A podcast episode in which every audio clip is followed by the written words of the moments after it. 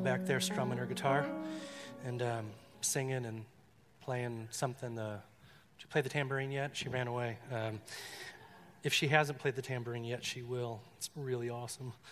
Um, if you have around you one of these cards, or you don't have one of these around you, uh, there's some on empty seats, maybe around tables. There's some in the back. Um, we have gone ahead and reprinted a bunch of these um, with the intention that this could be uh, an object in your home uh, that would be a reminder of the desire that we have for radical welcome um, in this new season. We feel like there's a calling upon us as a church um, to consider um, this idea of hospitality and welcome. I believe that the um, pandemic um, is proving to us the desire of closer to home in a lot of ways. We've talked a little bit about this. Um, and one of them is that we are living with uh, neighbors um, who um, um, have all kinds of wants and wishes and needs and hopes in their lives. And there's something beautiful happens when we can gather some people together and make space for them to be welcoming to our neighbors, literal neighbors, as God is welcoming to us. Um, we, this was a sermon series um, um, card that we did a couple years ago. And um, my wife took it home and she put it in a frame, a glass, a pure glass frame um, background. And she stuck it in the middle and she put it just inside our front door. And it's been there for a few years. And it is our reminder that we want our home and our space to be a place of welcome. Uh, and so we want to encourage you to open up your yards and your tables and your refrigerators. And we want you to make space for your neighbors, neighbors without um, an agenda other than kindness and hospitality and welcome and friendship. And so um, I encourage you to take this home and find space for it on your kitchen table, your fridge, above your door. Um, Maybe not outside your front door because people will come in. That'd be awkward. Um, but if you could uh, find space for it, that would really be awesome. So, um, we are going to continue um, in uh, this idea, uh, this new series for the next six weeks that we're calling The Ways of Jesus. Uh, for the last month, we've been unpacking this new I'm calling it an identity statement. It's got a little mission statement, it's got a little vision statement in it. Um, it's mostly done, uh, it's got pathways of development. Uh, but this new identity statement came to us um, um, sort of at the end of the summer, kind of coming off the 21 week study of the book of John, where we were not intending to radically change um, our mission statement um, or our vision statement. In fact, we were living in a great place of contentment with it. Um, but we decided to make an adjustment to it along the way because we felt like God was revealing to us, and in that revelation to us about what He was calling us to, it was stirring up all of these things and these ideas through the book of John. And after some prayerful, much prayerful consideration and lots of conversation, we felt like God was saying the identity of who you are is to name your reality, and that is that we are an imperfect people. Yet, in the midst of our imperfection, we are beloved by Jesus and He calls us His beloved. And our desire, our, our mission, our vision, our longing for our imagined tomorrow is to continue to seek after Him, to live in Him and in His ways.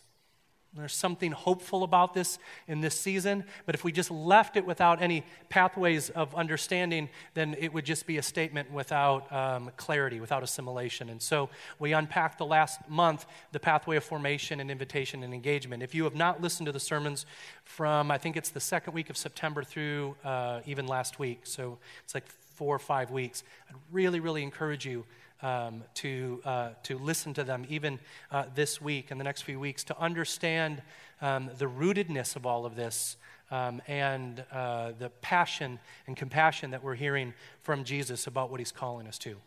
But in there it says, and his ways, and, and we want to live in him and in his ways. And the desire for that is we can live out of his ways, ways but, but we understand that the source of the power uh, to sustain um, the mission um, has to be in him. We understand that the rootedness in Christ leads us um, to um, our own place of health and wholeness and, and, and, and, wellness. That we understand that God is calling us to be radically transformed as we engage His world. But our tanks need to be filled with the sustainable water that He provides. Our food needs to be the bread that He provides, and that comes from Him, and it comes from in Him. And so we created this list of 15 uh, uh, ways that we were wrestling with through the book of John. And understandably, there are more. There, there could be 50, 60, 100 ways. I, it, the number is endless in the book of John 22 weeks of John, 21 weeks of John, looking at the generosity of Jesus, the Word, week after week after week. We saw an endless generosity. But we've talked about then, all right, so who was this generous Messiah and what was it? Um, who, who was he and how did he live that out in the world? We just started writing things down from chapter 1 to chapter 21. And this morning, I, I want to kind of just focus on those first two the idea that Jesus abided he, in the Father's love and he surrendered to the Father's will. We read in, in, the, in John 1 in the beginning was the Word, and the Word was God, and the Word was with God, and Word, Logos, is, is, is the name for Jesus. He is the Word, and it says in the beginning, so before anything was, there was God, and Jesus was God and was with God. There's something about an abiding, an, uh, what we're calling an inness of the triune God, Father, Son, and Spirit at the beginning. And so, this whole notion of interconnection, of abiding in and with, is, is uh, you know, predates anything that was made and will continue into the forever world. And so, abiding in has been at the core and the, and, and the, the center of who Jesus is. And so when Jesus then becomes uh, uh, the, the incarnation and God took on flesh and became man, as Peterson then says, and moves into the neighborhood, then Jesus becomes with us and in our space. And so, as Jesus is going to continue in his ministry, this three year um, arc of teaching and healing and announcing and declaring and calling forth people to follow and repent, and the cross and the death and the resurrection, all of it is about abiding in. At the beginning, when Jesus is being tempted by the devil overlooking Jerusalem, and the devil's like, Listen, all you got to do is bow to me and I'll give you all of this. No, he drew off the strength of the love of the Father to say no as he enters into the cross, knowing the horrific pain that he is going to suffer on the behalf of us imperfect people, he drew strength from the love of the Father to continue. So, abiding is from the beginning. The other one is surrendering to the Father's will. In John chapter 5, Jesus begins to declare, I'm not here for my own ideas. I'm not here for my own work. I'm not here for my own path. I'm here to do the will of the one who sent me. And Jesus' declaration from the beginning, from the beginning, was to submit and surrender to the Father's will. And I think these two things are really, really important to us as we continue in our journey in and with Jesus. Now, I want you to understand, I, I, don't think that our desire for to unpack the ways of Jesus is merely about some ethical, behavioral change. Now, hear me out. I think it would be really, really good if Christians in this church and around the world would ethically change. I think it would be really, really swell if the world knew who we were because of the way that we loved one another. I think that's a really, really cool idea. I think this idea of behaving more like Jesus in the world, not as an act, but as a reality, is the transformation of the kingdom on earth. I would love more of that. But this isn't just about a behavioral change. Behavioral change is good, but it's not the end. God doesn't call us to act like something new and fresh. He calls us to live in something that is absolute and forever. He's asking us not to behave in a good way, but to find our life in a resurrected Messiah. A Messiah who dwells in and transforms us the old to new, the death to life, the flesh, the heart of stone to the heart of flesh. This isn't merely an ethical idea to live in the ways of Jesus. This is to become more like him. C.S. Lewis, I've been reading a little bit um, in this incredible book, Mere Christianity. If you have not read this, um, I, am going to beseech you as pastor of this church that this has to be um, the next thing that you do. Uh, this book will radically, radically change um, the way that you see the world and the way that you can see what it's like to have a life in Christ. Written um, during World War II uh, as a series of radio broadcasts. Um, it is, uh, it's an incredible, incredible thing. Look what he says here when he's talking about, um, towards the end of the book, uh, Lewis is starting to talk about um, living in Jesus and living in some of these spiritual realms and understanding things like uh, he talks about like morality and marriage and forgiveness and sin and hope and love and faith and all of that. And he starts talking about this idea of becoming like Christ, behaving like Christ in a world that is desperate for righteousness and holiness and goodness and hope. But he says it's easy to think that the church has a lot of different objects, you know, like education or the building or missions or holding services. And all of those things are really, really important. And a lot of us have been told throughout our Christian church life that this is the most important thing.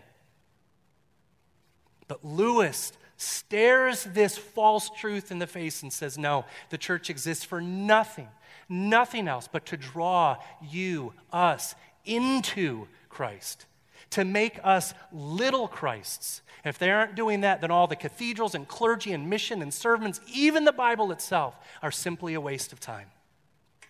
Whew. The entire purpose of this on earth, this kingdom existence, is for us to be more like Christ. Now, let's be careful here. I can't save your sins. I mean, I, I could die for you, but I can't save your sins. I can't save you from your sins. I can't, uh, can't do a lot of the things that the divine gets to do. I can't be at all places at all time. I can't be the Alpha and the Omega. I cannot reign and rule over the universe. I can't do those things. It's not what it's asking us to do. It's asking us to become more and more like Him. The heart of stone becoming the heart of flesh, the death coming alive, the empty, empty, empty cisterns of our emotional and spiritual and physical lives being overflowed with the abundance of the presence of Jesus. This is what we're being called to. And I think it's fitting that we begin in the ways of Jesus in this beginning. What does it mean to abide in the Father's love? And what does it mean to surrender to the Father's will? It's fitting. It's a fitting place to begin because honestly, it's, it's kind of where Jesus began.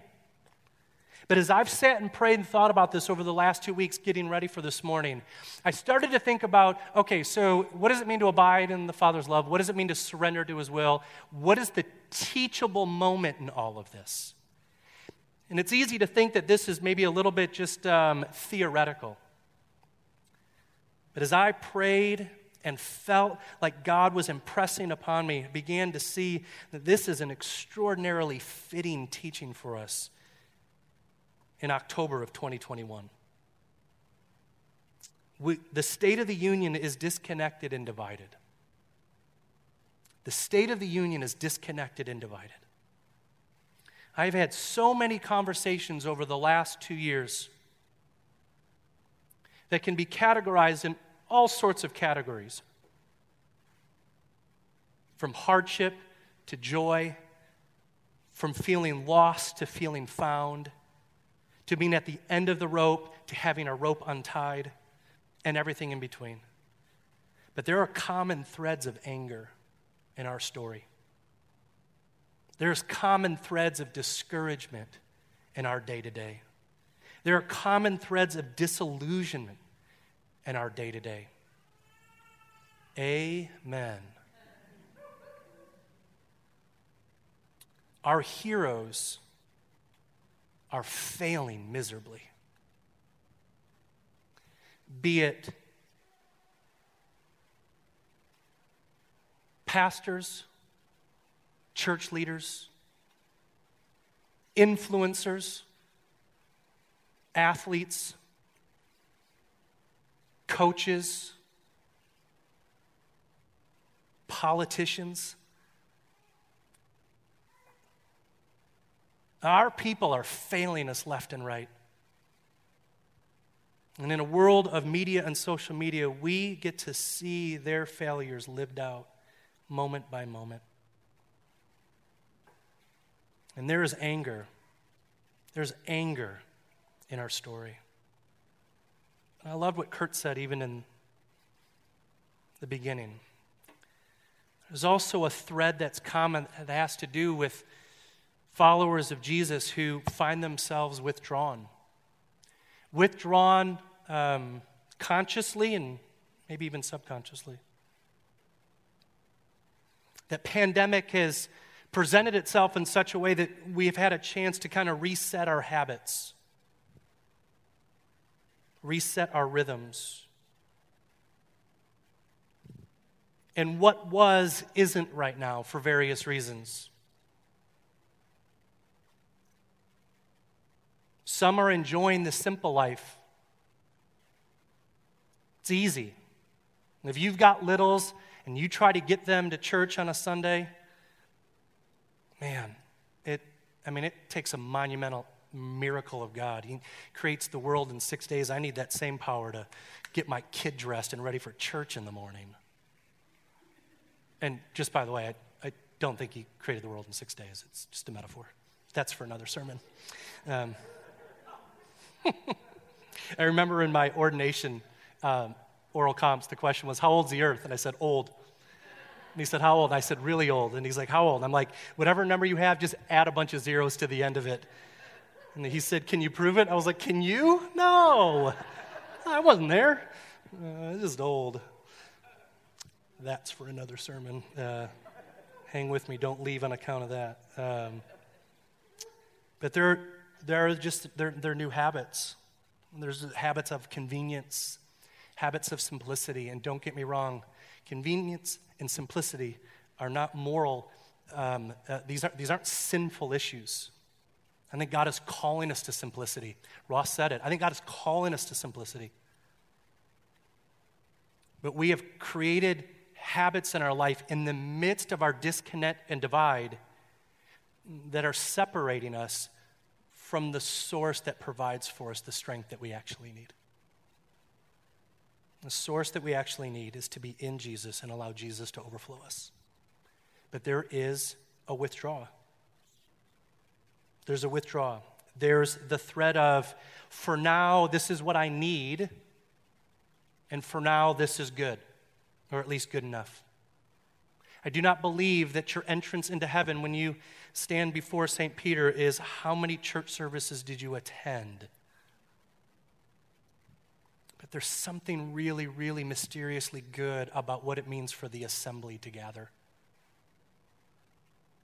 I don't think your, your, your forever life, your, the covenantal faith of Christ in your life is dependent on how many Bible studies you're in, how many times you read the scriptures, how much you pray, how right your prayers are, uh, uh how much money you It's not dependent on any of that. Yet, there is something holy and mysterious about drawing from the deep, deep well of Jesus. And I know in my life, if and when I withdraw, the chasm just becomes bigger and bigger and bigger and bigger and bigger and bigger. And if you're like me, we don't always have the self control to return. We don't always have the self control to return. And so I think it's fitting for us to begin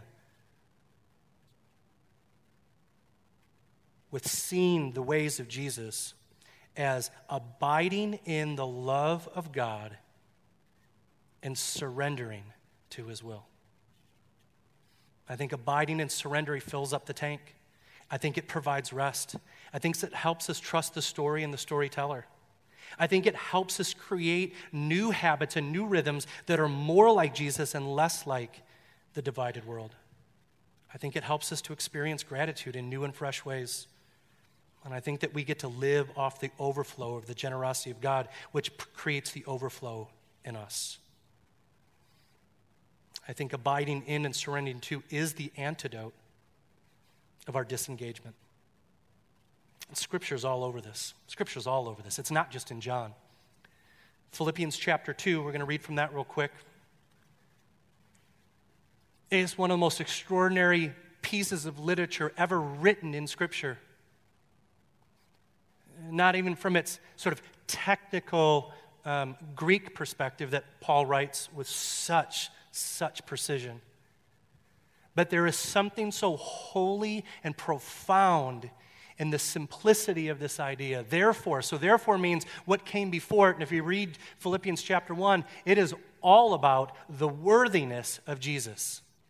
So therefore, he's saying, if Jesus is worthy, and then he continues, if you have any encouragement, well, that's the word paraclete. It's the name that Jesus gives to the Holy Spirit that's going to abide in us.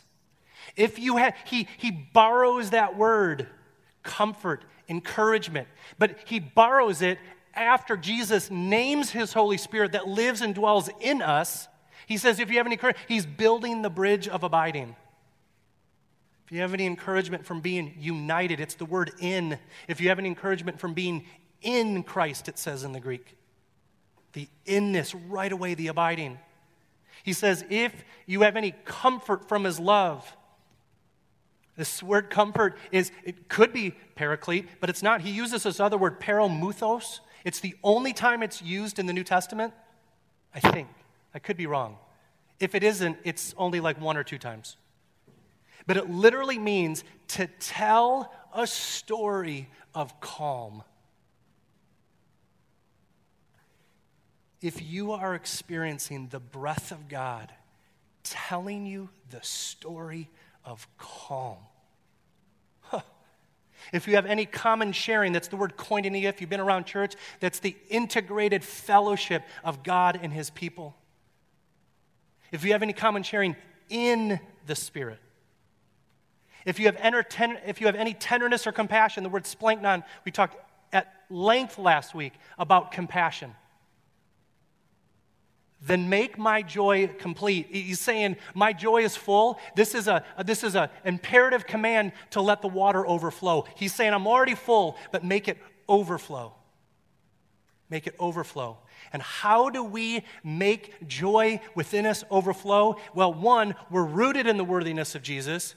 We're living off in the in, abiding in encouragement within the comfort and love in, the common sharing in, the tenderness, compassion of and in. The overflow comes when we have the same mind and the same love and the same spirit and the same wholeness.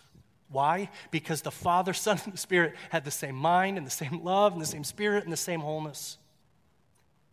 He's declaring the, the, the, the power source that you need for sustainability and love and encouragement and hope in the world is found in Christ, in the abiding in and with. That's why Jesus said, mm, The Father is the gardener, and I am the vine, and you are the branches, and we're all interconnected.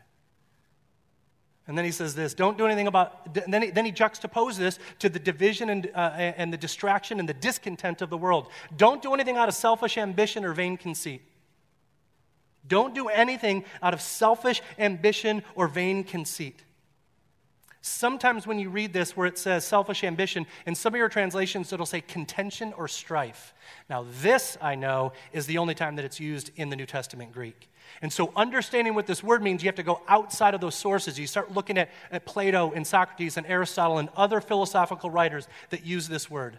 The word for selfish ambition literally means this it describes those who are seeking political office by an unfair path or means. It means to manipulate to get a post. It means to cheat to get elected. It means to destroy opponents uh, to get elected, or to produce a false self in which people think you're something that you're not.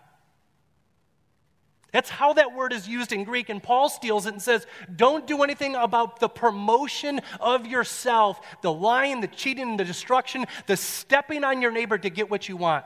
Don't lie, don't cheat, don't manipulate, don't throw people on the bus.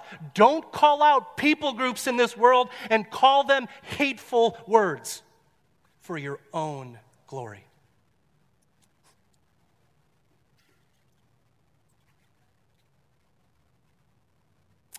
Vain conceit is an empty pride. It's when, it's when, you're, um, when you believe that you are more important than the person next to you. Vain conceit is when you are convinced that you and your pride and your ego is the very thing that the world needs to be safe and to be good and to be helpful and hopeful. Yet Jesus says, You want to be great, you're going to be small. You want to be first, you're going to be last. You want to be up, then you got to go down. You want to serve, then you're going to die. It's the extraordinary upside downness of the gospel. Because in a world of disconnect and defeat and discouragement and disillusionment and cheating and manipulation, Jesus is saying, no, no, no, the gospel is wholly other. You want to find your life, you're going to lose it. You want more, you got to become less. You want to take, you got to give. And we don't do it by manipulation or cheating or destruction. We do it out of humility. We do it out of humility. So he says, rather, don't do what the world does. In humility, here, here's your response. The world behaves this way. He says, no, no, no. Treat others better than yourself. That's it. Don't look down on the interests of others, but let you know that the interest of others is really, really important and maybe even more important than your own interests. Because this is all comes out of abiding in produces this desire, produces this path, produces this divine behavior that we can embrace and live out in our broken world. It is for the goodness of the advancement of the kingdom, and it's for the goodness of the destruction and despair of my own soul. Please don't hear me that I am somehow waking up every day and crushing this. This is hard. This is hard. And I'm failing at this all the time. And when I'm really failing, it's because my tank is empty.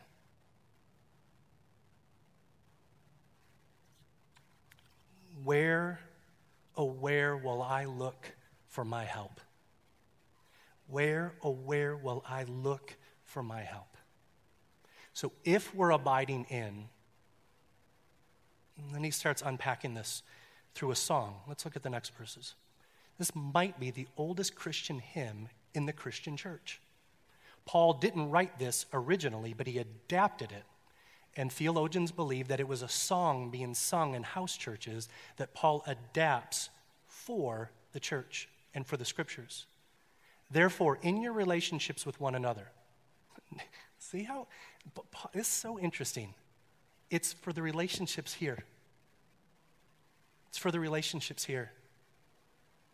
See, when this is functioning, and flowing and moving, then this will function and flow and move.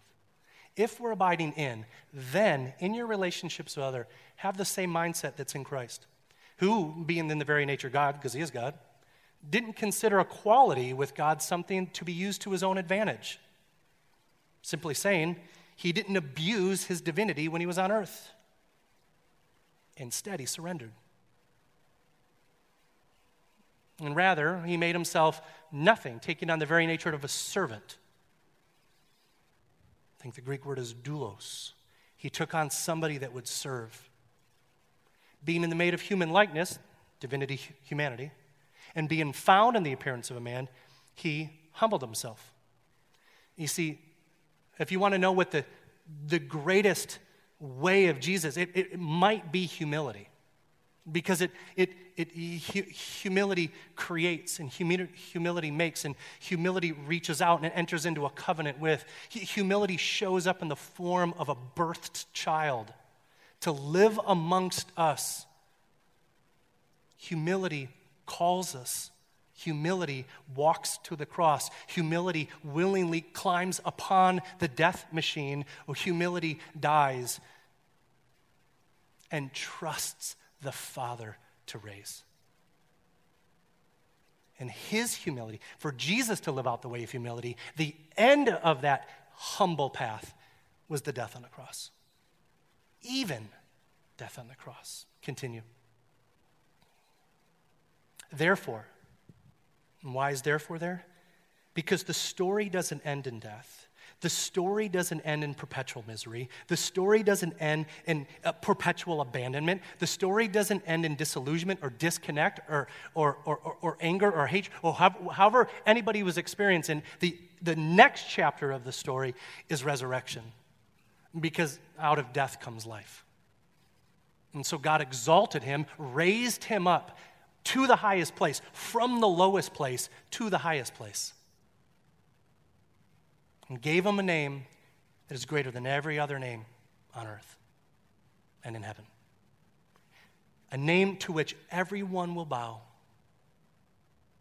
in heaven, on earth, and under the earth. And every tongue will acknowledge that this Jesus is Christ and Lord for the purpose of the glory of the Father. Surrendering to the will of the Father is always about glory to the Father not about glory to self. We don't surrender to God for us to be made big. We surrender to God in order for God to be glorified. The story doesn't end in misery and disconnect. It ends in new life. It ends in resurrection. It ends in hope. It ends in salvation. I think this is really fitting. I think Jesus is asking us to trust the story and the storyteller and to abide in him and abide in his grace and love and mercy and kindness and power and hope to fill us up in order to have right and honest, healthy relationships with each other and with our neighbors and with our city and with our world. We accept the invitation into Christ and then we humble ourselves and we surrender. I think this is good for us. I don't think this is just good for us here in church. I think it's good for, for all aspects of our life. I believe abiding and surrendering have a lot to do with the covenant. We don't have a lot of time here, so I'm going to kind of give you some of the cliff notes. Covenant is a binding relationship between two parties. And in Genesis 17 and Genesis 15, God enters into a covenant with Abraham.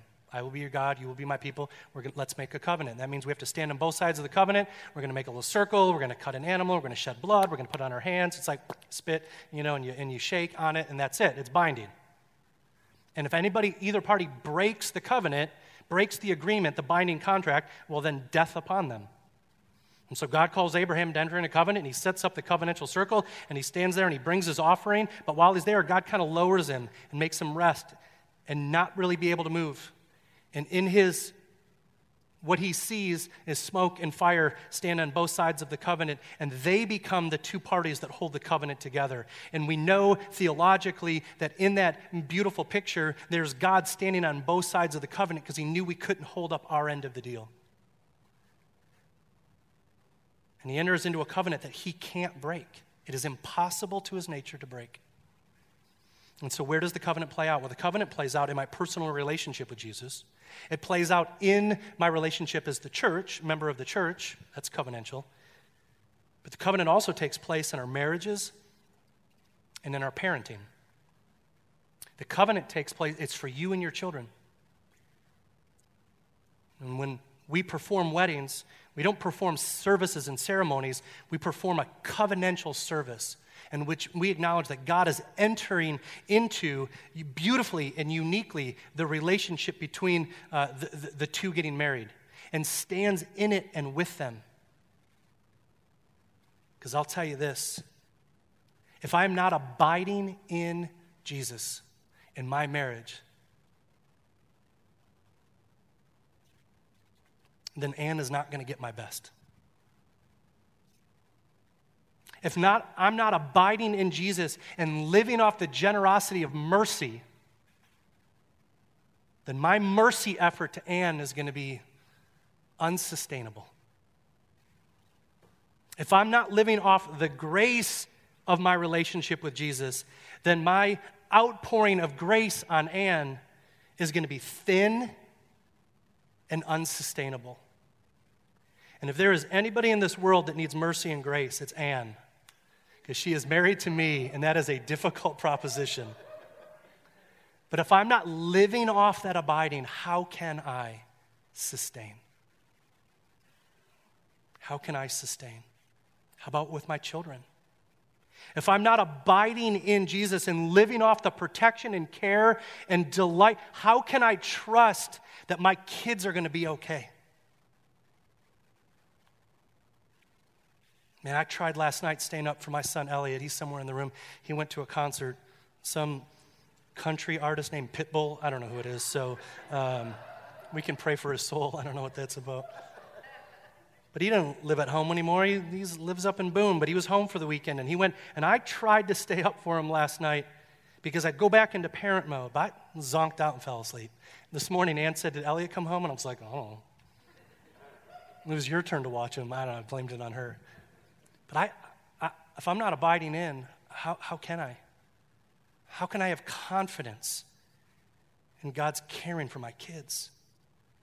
If I'm not abiding in and surrendering to when, when my child screws up and I want to react. What does it look like to respond to my child the way that God has responded to me? See, I don't think these things are esoteric behavioral ideas. Abide in, surrender to. No, these are real life, everyday things that matter. When we abide in, we draw strength from, and it changes the relationships when we surrender to, when we go low and we come humble, it changes the relationships with. And I'll tell you what, if I could bring two ethics into this world, two behavioral changes that I would love to see our church, I can't control anybody, I barely can, I can't control anybody. But the desire I have for this church, even over all of them, is this. Wouldn't it be amazing if this church's reputation is that it was sincere in its love and kindness and mercy to others, and it was sincere in its humility to our city?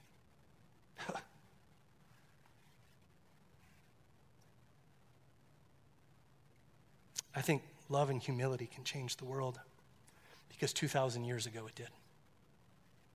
Love and humility can change the world for God's glory and not our own, for the advancement of his kingdom and not my ego. May everything that we do in the ways of Jesus be about Christ, and may he be the source of all of our power as we go forward. Let's pray. And so, Lord, I thank you from the bottom of my heart for the generosity that you took on flesh and moved into my neighborhood. And that you surrendered yourself to the Father's will and became humble, humble even to the point of death on a cross. Thank you for the forgiveness of my sins, for the sins of my brothers and sisters for the sins of the world.